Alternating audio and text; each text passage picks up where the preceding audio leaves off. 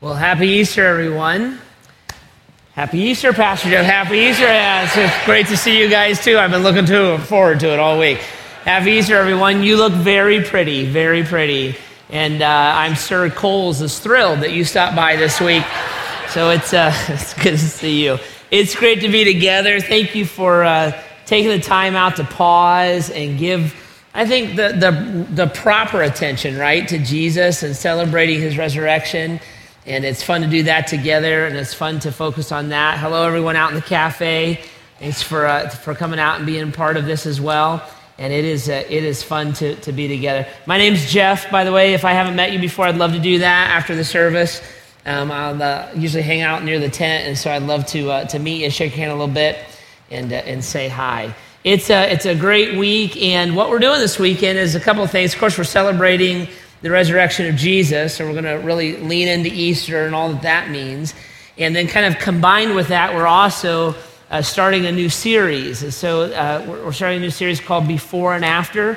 I think it's going to be a, a great series. I'm real jacked to, to teach through it. What we're doing is we're looking at some of the some of the biographies of some of the people in the Bible and looking at how they viewed Jesus before the resurrection and then how they viewed him after the resurrection. And the people we're looking at were like kind of deeply opposed to Jesus before the resurrection. Some of them uh, wanted to outlaw him, some of them wanted to kill him, some of them just thought he was crazy. And then they, they themselves said that they interacted with the resurrected Jesus Christ. And after they interacted with him, they did a 180. Uh, they, they became followers and believers, and they spent the rest of their lives uh, kind of proclaiming the resurrection of Jesus from the dead. In fact, uh, all of them except one that we're going to look at all died for it. They, they would not recant their, their, their claim that Jesus had risen from the dead. And uh, they were executed by government officials and others because of it. So it's going to be a fascinating thing uh, to go through. I think it's going to be really, really interesting. And, and really, what they were wrestling with are the same types of things that we wrestle with really the question of what, what do I do with the resurrection? Do I believe it? Do I buy it? What does that mean to me? And uh, we're going we're gonna look at that and, and kind of go through that journey together.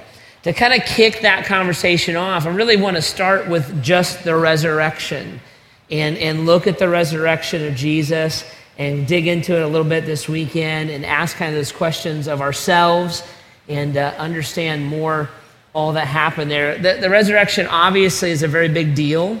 And I would take a, a step further and I would say it's actually the biggest deal.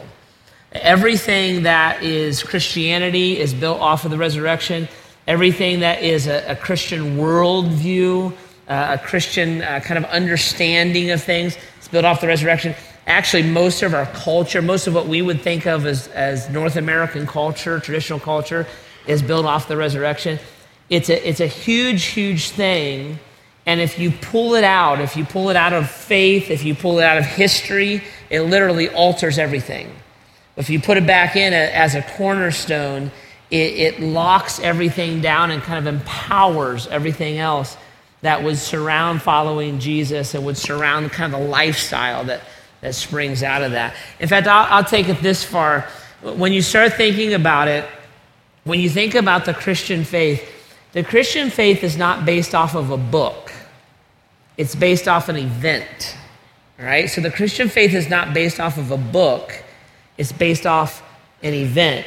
And sometimes we, we mix that around a little bit and, and we get a little cattywampus with it because when we, when we think about the Christian faith, we tend to think about the Bible, which is a good thing to think about. And we look and say, well, I, it, everything I believe is because of the Bible. It's all based off of the Bible. And I would look and say, well, let, us push back into that a little bit. There's actually a layer deeper than the Bible, and it's the resurrection of Jesus, right? So if you start asking the question, well, why do you believe the Bible? Well, because it's the Word of God. Well, why do you believe it's the Word of God? Well, because it tells us about Jesus. Why do you believe that Jesus is God? See? Well, I, you know, I look at the Bible and, and I trust it because Jesus trusted it, right? So Jesus is the one who, who taught, who lived the New Testament who told us to trust the apostles, who told us about the Holy Spirit. Like, we trust the second part of the Bible, the New Testament part, because Jesus trusted it. And we actually trust the first part of the Bible, the Old Testament because Jesus trusted it. He quoted the Old Testament all the time. And he believed that the prophets spoke on behalf of God, and he affirmed everything that God said in the Old Testament. He said, I and the Father are one. And so we would look at the we would look at the Bible and we'd look at Jesus and we would say, well, I believe in Jesus and I believe Christianity because of the Bible. And I would lean into that a little bit and say, actually, you don't. You don't. You just think you do. You don't. There's another layer that's beneath that that anchors the whole thing. Why do you believe Jesus? Well, because his teachings were, were good and wise. Well, there's been a lot of people whose teachings are good and wise Confucius, Buddha, Gandhi, right? A lot of people. Well, because he loved us. Well, your mom loves you. You don't believe anything she says, right? So why, why Jesus? Well, he died for us. Well, now a lot of good people have died for good causes, right? So just think about like our own patriots, uh, men and women who would lay their life down and who we would be appreciative to. Think of uh, a George Washington who was willing to die for what he believed in, or Abraham Lincoln who did, or Dr. King who did. Eh, all of them espoused right things. A couple of them gave their lives for those right things. So why is Jesus different? right? Wouldn't he just kind of sit up there with all the good guys that kind of inspire us and all the deep thinking that kind of, you know, anchors us a little bit? Why do we look at Jesus differently? And it's because of the resurrection, right? The fact that Jesus lived, spoke, taught, loved, gave his life, and that you can't stop the story there. You have to go all the way. And he rose again from the dead. That's why we don't look at Jesus as a moral teacher, a great philosopher, or a, a, a, righteous man who gave his life. We look and say, no, Jesus is God. Where do you get that from? Um, he raised himself from the dead, kind of anchored it for me, right? He, he, he said he was God, he demonstrated his love, and then he proved his deity. By his own will, he laid his life down. By his own power, he raised it up again. You pull the resurrection out, and all of the power and the truth and definition of Jesus goes away. Why is what he said true? Why is what he said uh, uh, something that we should lock into? Why is it foundational? Because he's not another moral teacher. Other moral teachers drew their teaching from Jesus. He's the definition of truth, he's the definition of love, he's the de- definition of directives for our lives, because he's God who spoke. How do you know he's God? Because he rose again from the dead. Okay, so it's huge. Now, you may not agree with me, which would shock me, by the way, if you didn't agree with me, because I'm well spoken, I'm smart, and I'm very attractive. And so, in fact, I like, I like being up here because I can see myself on the screen. It's nice. Hello, everyone in the cafe. You're welcome. All right, so, the, so if you don't agree with me, let me show you another guy who uh, he doesn't agree with me. I actually agreed with him. He's the one who taught me this, all right? So let me show you. Grab your Bibles, go to 1 Corinthians chapter 15. Where does all this come from? It comes right out of the Bible. I'm just telling you what the Bible says here. So 1 Corinthians chapter 15. You don't have a Bible, there's some there in the chairs. It's page 801, and those Bibles actually out in the cafe. There's Bibles out there too at the, at the information desk and around. You can grab one of those. Page 801. If you're electronic, we use the YouVersion app. So, real quickly, post up. My pastor just caught me on Facebook. Go ahead and post that. And then open up the YouVersion app because I can see your phones from where I'm standing, all right? So, the YouVersion app, hit live. Our zip code is 44333. Verse 12 of chapter 15 of 1 Corinthians. Everything I just told you is actually what the Apostle Paul said. So, this is what the Apostle Paul, these are his words now. He says this, verse 12, but if it's preached that Christ has been raised from the dead, uh, how, how can some of you say there's no resurrection of the dead? If there's no resurrection of the dead, then not even Christ has been raised. And, here it is, ready? If Christ has not been raised, our preaching is useless, and so is your faith.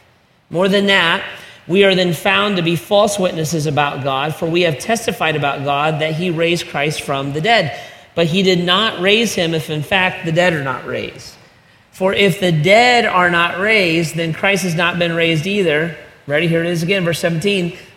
And if Christ has not been raised, your faith is futile and you are still living in your sins, then those who have fallen asleep in Christ are lost.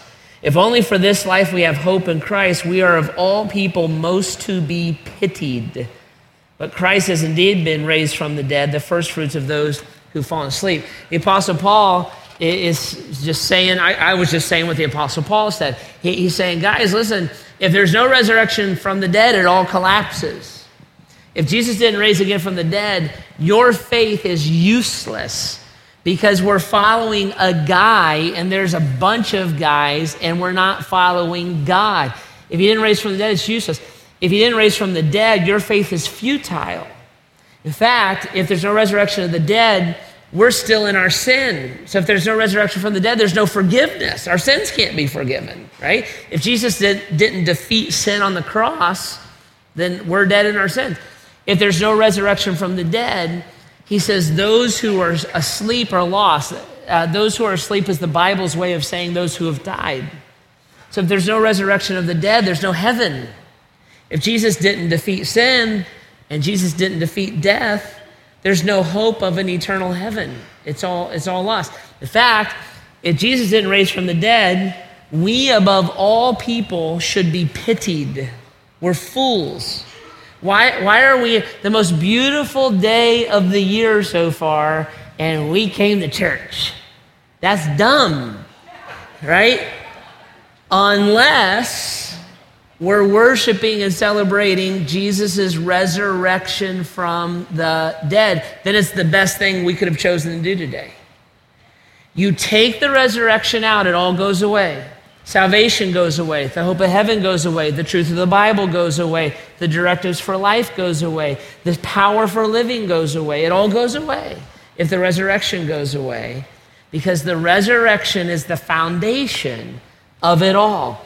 Jesus, being God, demonstrated through his resurrection, so there's no mistake for us that he is God, is what anchors all that we believe and all that we hope in. Now, that's the Apostle Paul who said that. And let's just talk for a second about who he is. The Apostle Paul didn't believe in Jesus, right? So the Apostle Paul, he, he wasn't like a, a peasant farmer or like a tribesman or something like that. The Apostle Paul had the ancient equivalent of a PhD. So he was a Roman citizen.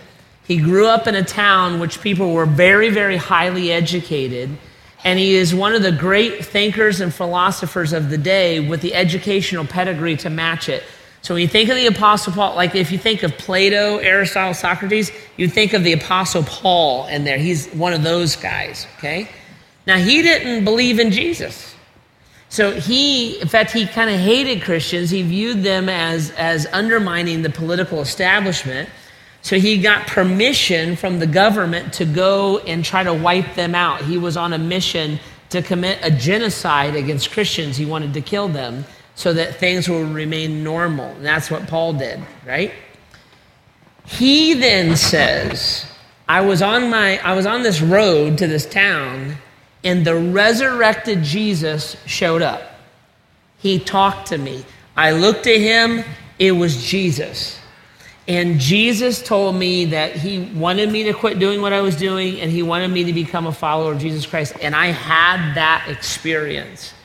And that experience was real and it so affected Paul that he went from being the guy that was trying to commit genocide against Christians to a guy that gave the rest of his life to proclaiming that Jesus is resurrected from the dead.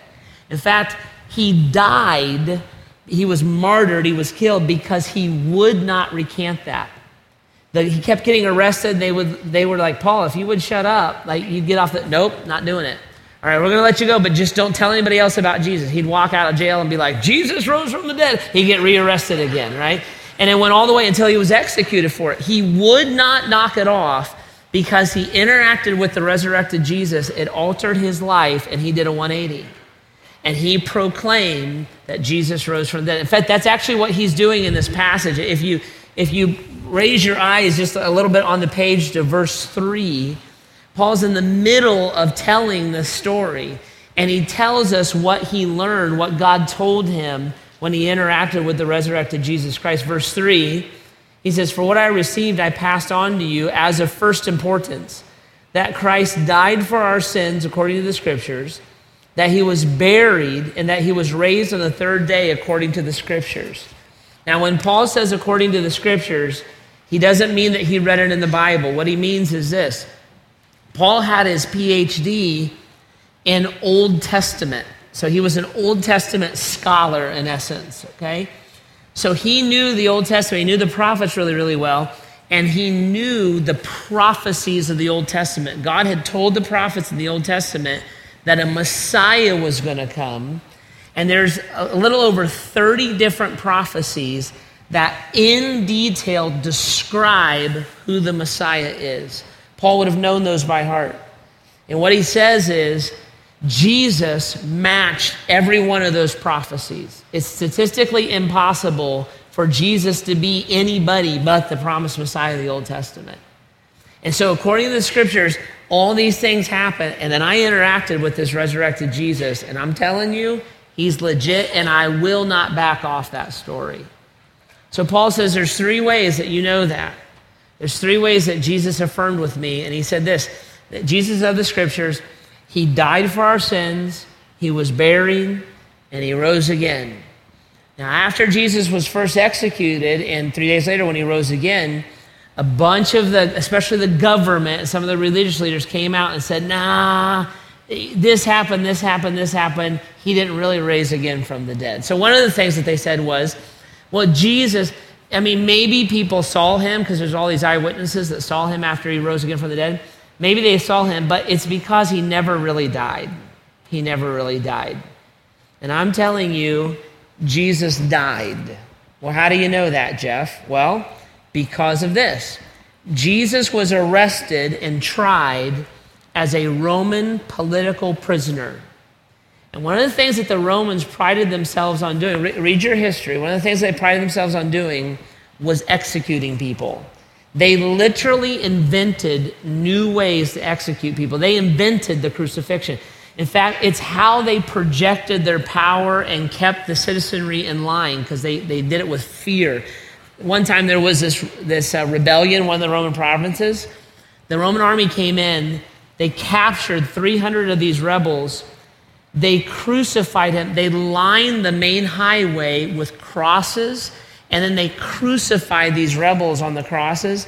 They left them there to die, and then they left their corpses up to rot. So when you went to work every day and you saw the power of the Roman government, you, you no longer thought about rebelling, right? You fell into line.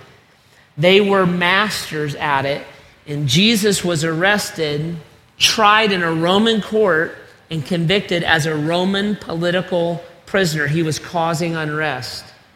He was then gone through the, the Roman process of execution. So, first he was beaten.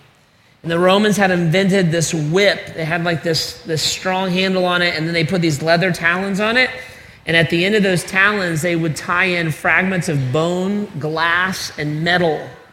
And they designed it so that when they whipped a prisoner, that whip would come around their back lodge into their abdomen, and then peel the flesh and the muscle away from their stomach. So by the time that Jesus was done being beaten, his intestines, his arteries, some of his organs, and the bone in his ribs and back would have all been exposed. Then he was taken to the place of execution. Then he was nailed to the cross. Then he bled out until finally his lungs filled with his own bodily fluid, and Jesus, in essence, drowned from his own bodily fluid. Then the Roman commander looked at one of his soldiers and said, You make sure he's dead. So that soldier took a spear, pushed it up through his side, under his ribs, and would have hit his heart. And when he removed the spear, the Bible says that blood and water flowed. The reason that the Roman commander ordered his soldier to do that is because under Roman law, if the commander was charged to execute someone and he failed to do it, the commander and his, his, arm, his soldiers were all executed instead. Jesus was dead, right? He died on that cross. And Paul says that happened according to Scripture. Then he was buried. How was he buried? Who buried him? Well, there was a member of the Jewish ruling council and another kind of upstanding citizen, a businessman, that went to the Roman government and petitioned to get his body off of the cross.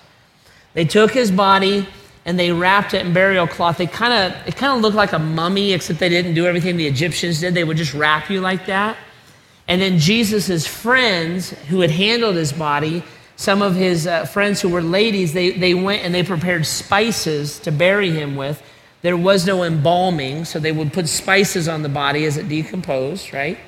Then he was put into a tomb.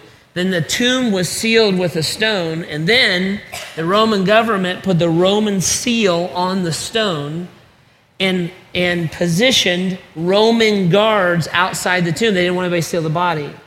If you broke that seal, you broke any Roman seal from the government, it, you were executed for it. So the seal, the guards, he was buried.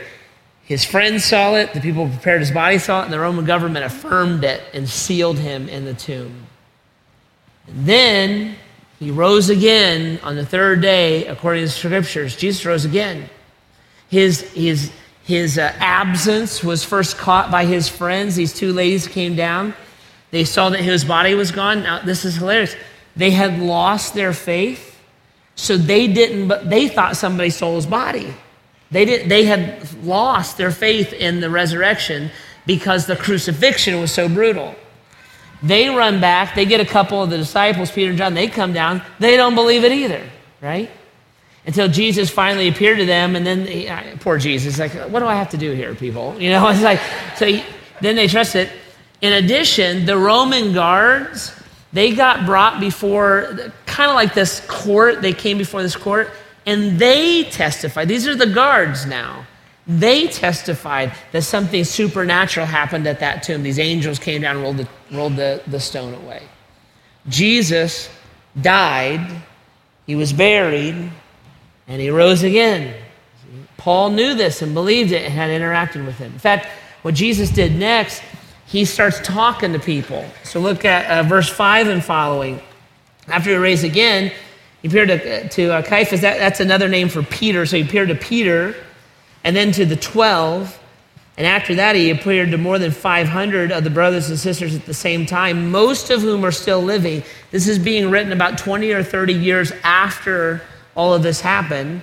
So most of them are still living, although some have fallen asleep or died. Then he appeared to James and then to the apostles. And last of all, he appeared to me. So Jesus raises from the dead he goes and he, t- he talks to the disciples. And who, who are these disciples? Are they these simple country bumpkins? No. One of them is a doctor. One of them is a governmental official. He's a tax official. Several of them are significant small business owners. They had, they had good businesses. These are smart, capable, they're not naive, foolish people. They have good heads on their shoulders. They believe, they saw him crucified and they believe that they interacted with him after he rose again. Then he appeared to 500 eyewitnesses at once. And Paul says he showed up at one, these people who were in the crowds, they saw him die. Everybody knew he died. They saw him die, and then they interacted with him after he rose again from the dead. And Paul says, if you don't believe me, ask that most of them are still alive, right? Bill, he's still alive. Wanda, these are ancient Hebraic names. Wanda, she's still alive, you know, good old Hebrew names. They're still, go talk to them. They were eyewitnesses and they're still living. Then he appeared to his brother James, right? James was Jesus' brother. James and his brother Jude, eh, Jesus' family, never believed he was God. They, they never bought that. Only his mom did. But his siblings didn't. The Bible tells us this. His family thought he was crazy right? Can you imagine growing up with a brother who thinks he's God? Some of you are like, yeah, I can imagine that, right? So, so you, you know what you think about your brother, right? You don't believe me. Jesus appears to James. James did not believe that he was God until after the resurrection. And then he became a leader in the, in the uh, Jerusalem church. Wrote the book of James and died a martyr's death because he would not back off the truth that his brother rose again from the dead. So you really got to believe that to die for your brother, right? Appeared to him. Guys, you take, you take the historical evidence, you take the archaeological evidence, you take 500 plus eyewitnesses along with citizens of high standing you bring all of that into court today with today's judicial standards, and you will win that case every time. Jesus rose from the dead, right? Just like he said he would, just like the prophets of old said he would. Paul saw it, others saw it, he rose from the dead. Now, here's the thing the resurrection is not a historical question. It, it, that's been satisfied. The resurrection is a personal question. This is a big deal. It's not a historical question. Why, why is it that we so struggle with the resurrection that is historically provable, right? Because even outside the Bible, the historian Justin, the historian uh, Tertullian, they both said that there was a resurrection. Other ancient historians said that right after the time of the resurrection, they begin to document that there was um, uh, the, the Greek word would translate into a word that's like a, a murmur. There was a murmur throughout Jerusalem that people were seeing and interacting with Jesus. So this wasn't a legend that has developed over hundreds and hundreds of years. It, it was right, right off the press. People were dealing with it. Okay. Why do we struggle with it then if other pieces of ancient history we readily accept? So we, we would look at other pieces of ancient Roman history, which is when all of this happened, and we would accept it. We, we accept the conquest of Rome, the, the government of Rome, right? It's ancient history. We accept that there were gladiators, right? We even think they look like Russell Crowe. They didn't. They look more like me. I'm just saying. It's true. Read your history. I have a gladiator's body. you know? We, we accept that Caesar was assassinated. We accept that. There's other pieces of ancient history that have even less evidence than the resurrection of Jesus Christ that we readily accept. But when it comes to the resurrection of Jesus, we'll push it off there's no way that could have ever happened. Why, why do we do that? Because the resurrection is not a historical question, it's a personal one. If, if we get the gladiators wrong or, you know, it's 75, who cares? If we find an- another rock that says something a little bit different about Roman, eh, who cares? But the resurrection of Jesus has very profound ramifications for my life personally. If Jesus rose again from the dead, then I am now dealing with God. And what God says, and what God tells me to lean into, what God tells me to trust, all of a sudden, I'm not, I'm not listening to a story or a fable or some moral tales.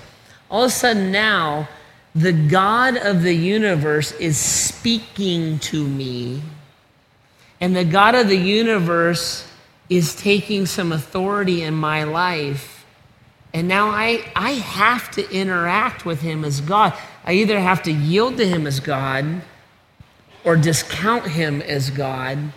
I can't leave the resurrection as this historic, kind of neutral fact it's a very, very personal fact that deeply affects my soul. If Jesus is a moral guy or a good guy, then he joins a long list of, of good, moral, wise people. If he's God, then when he says things like, I am the way, I am the truth, I am the life, nobody comes to the Father unless they come through me. Well, that's a whole, that's a whole different animal, isn't it? Now, all of a sudden, Jesus just said there's one way to heaven, and I, I have to go through him. There's one way to have my sins forgiven. There's one way of having eternal security. There's one way of hope. There's one way of power. He is God, the sole God. Buddha was a wise guy. Gandhi was a good man. Confucius had a lot of neat things to say. Jesus raised himself from the dead. Totally different animal. All of a sudden, Christmas becomes powerful. Jesus' death takes on a whole nother meaning. The Bible becomes authoritative because these are the words and the life and the teachings of God who stepped out of heaven, stepped into the human existence, demonstrated his love through his death, and defined his deity through his resurrection. Just like the Apostle Paul or James or Jude or John, all of a sudden, the question of the resurrection becomes a huge question for me. In fact, the question of the resurrection, how I view it and how I understand it, def- becomes the defining question of my life. Because if this is God who raised again from the dead, and that same God tells me and teaches me how to have security and hope for my soul and power for my life, how I interact with the person of Jesus Christ becomes life altering for me. And all of it hinges on the resurrection. This is what the Apostle Paul said in Romans chapter 10. He said this If you declare with your mouth Jesus is Lord and believe in your heart that God raised him from the dead, you will be saved. For it is with your heart that you believe and are justified, it is with your mouth that you profess your faith and are saved. As scripture says, if anyone who believes in him, anyone who believes in him will never be put to shame. I believe Jesus' teachings are good. That, that's awesome. I believe his way of life is a better cho- choice. That's fantastic. I believe that the morality uh, of Jesus is great. That's awesome. I believe that the support and the mission of the church is, is a positive thing. That's great. Do you believe he raised again from the dead? Because that's a game changer. Now I'm interacting with God, and nothing he says is far fetched. Nothing recorded in the Bible is impossible, right? Jesus can raise himself from the dead. Three guys can survive a furnace. If Jesus can raise himself from the dead, right? Then, then, then Joseph can be used. None of it becomes fableish because all of it is lesser than the resurrection of the dead. And the hinge point of faith is believing by faith who Christ is, the demonstration of his love, the passion of his heart for us, and the demonstration of his deity the resurrection of Jesus Christ. Here's what I call this the Easter math, right? Here's the logic of it. It goes like this If Jesus rose from the dead, then he is God. If he is God, then his love is true. If his love is true, his teachings are good and right if his teachings are good and right, then he has defined for us not only the path to salvation, but to a way of life that pleases him and benefits us.